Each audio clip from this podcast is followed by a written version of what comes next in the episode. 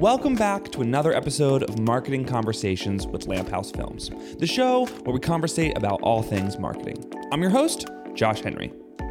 If you've been following along on TikTok, and I hope you have, because we're having a lot of fun over there, we've been doing this series called Ads That Didn't Age Well. In each episode, we talk about a specific ad, some of them old, some of them shockingly not that old, and we discuss why they didn't age well. Today on the podcast, we wanted to dive deeper. We wanted to move past looking at ads that didn't age well and ask ourselves, how did we get here? And more importantly, what are we doing today that people in 15 years will look back at and say the same thing? To answer that question, we're going to start by zooming all the way out. I mean, the systems that run the world are basically patriarchy, white supremacy, ableism, heterosexism, right? Like all of those institutions. And the way that I see it is they fall under the umbrella of colonization, which is about exclusion, domination, and the sacrifice of others, basically, in order to obtain wealth and power and control over a group of people. And I feel like this manifests big time in the way that we run our businesses and our marketing. You're hearing Natalia, a conversion copywriter for Human First Brands. She has worked with a ton of great brands that you know and love. There are too many to list here, so just go check her out. We left links in the show notes to her website and her LinkedIn. All great marketers have a superpower. And if we've learned anything from all these Spider Man remakes over the years, it's that. With great power. With great power. With great power comes great responsibility. So, what superpower am I talking about?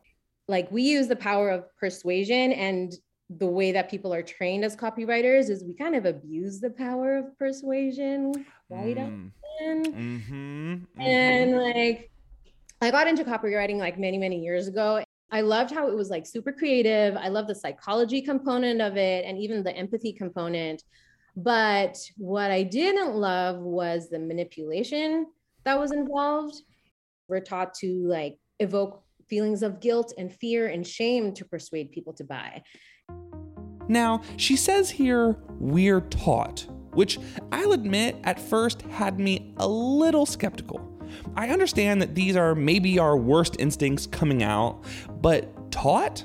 The more she broke this down, however, I realized that taught is exactly right there's a framework called uh, the PAS framework. That's like a very, very common one that you'll find in sales copywriting. And P stands for problem, A is agitate, S is solution, right? So you present the problem and then you poke the knife and you agitate and you really make them feel horrible about the situation so that when you present the solution, it feels like a no brainer, like they're desperate.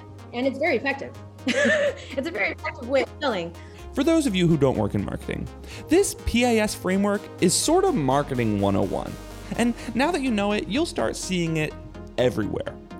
I'm a little embarrassed to say that for as much time as we've spent on the show discussing harmful advertising, I've never thought to examine the framework itself as the thing that's causing harm. For those of you who do work in marketing, saying that the PAS framework is the problem here is sort of like saying the problem with swimming is that you're going to get wet. It might be true, but kind of unavoidable? Or is it? There is a better way, and that way is all about human connection, not dehumanizing. I like to work with um, typically people who are very strong in their values in their business. So, leading with your values is a really great way of inspiring someone to get on board with what you're trying to sell. Um, I find that a very effective way of even like increasing um, client loyalty, right?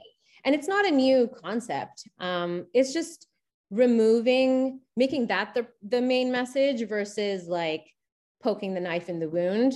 And I think it's totally okay to like state the problem and even like name the villain as long as the villain is not your customer. And that sounds ridiculous, but that is li- literally what like the weight loss industry does, for example, right? They they like make their customers the villain and um, so don't do that um, and instead like state the problem and name the villain as like a concept or a system that isn't serving them and share your values and how you propose a solution.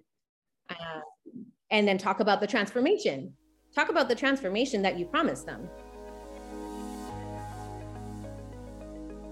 So, if step one to making sure that your marketing does no harm is addressing the framework, then step two is addressing your specific language.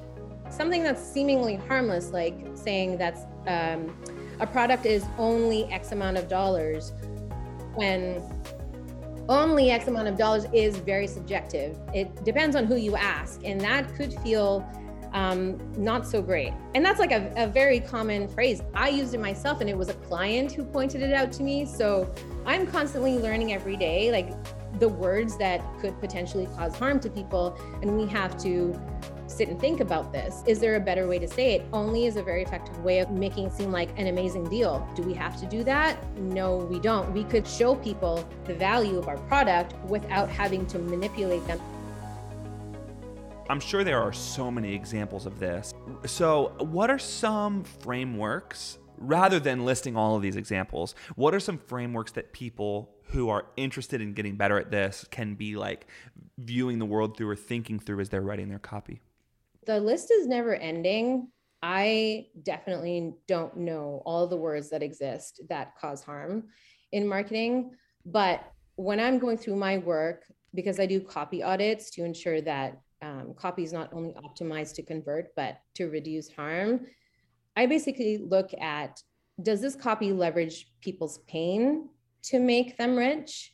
Um, does it turn like an event into a campaign, like an event that causes a marginalized group to suffer? Like, I don't know if you heard about um, Walmart and their Juneteenth yeah. campaign. Yeah. That's like a classic example of what not to do. And that's also a very performative example of like, oh, like DEI is now a trend um, and we are diverse and inclusive. So here's a campaign. Like that's not that's not how that works. So are we leveraging, you know, marginalized groups' pain to turn it into a campaign and make sales?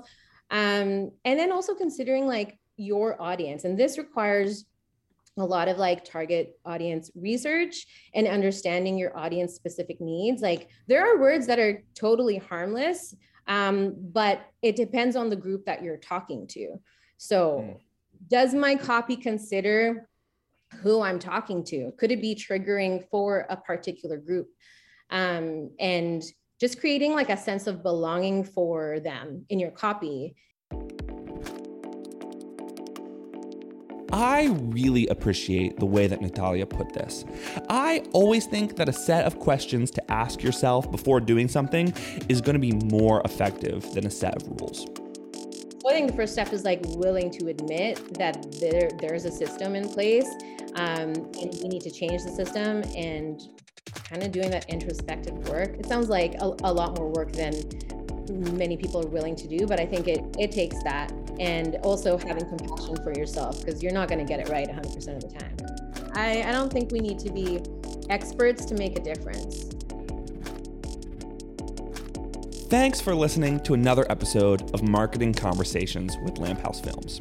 Lamp House is a production company that creates film driven marketing campaigns. If you want to chat with us about your next film, we would love to hear from you. You can reach me at josh at lamphousefilms.com. If you haven't yet, please take a second to leave us a review wherever you're listening to this. It helps other people find the show.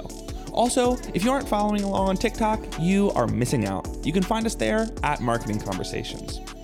This show is a production of Lamp House Films. It's produced by Malia Irby, and this week's episode was written and edited by me, your host, Josh Henry. Until next time, stay inspired and let's keep the conversation going.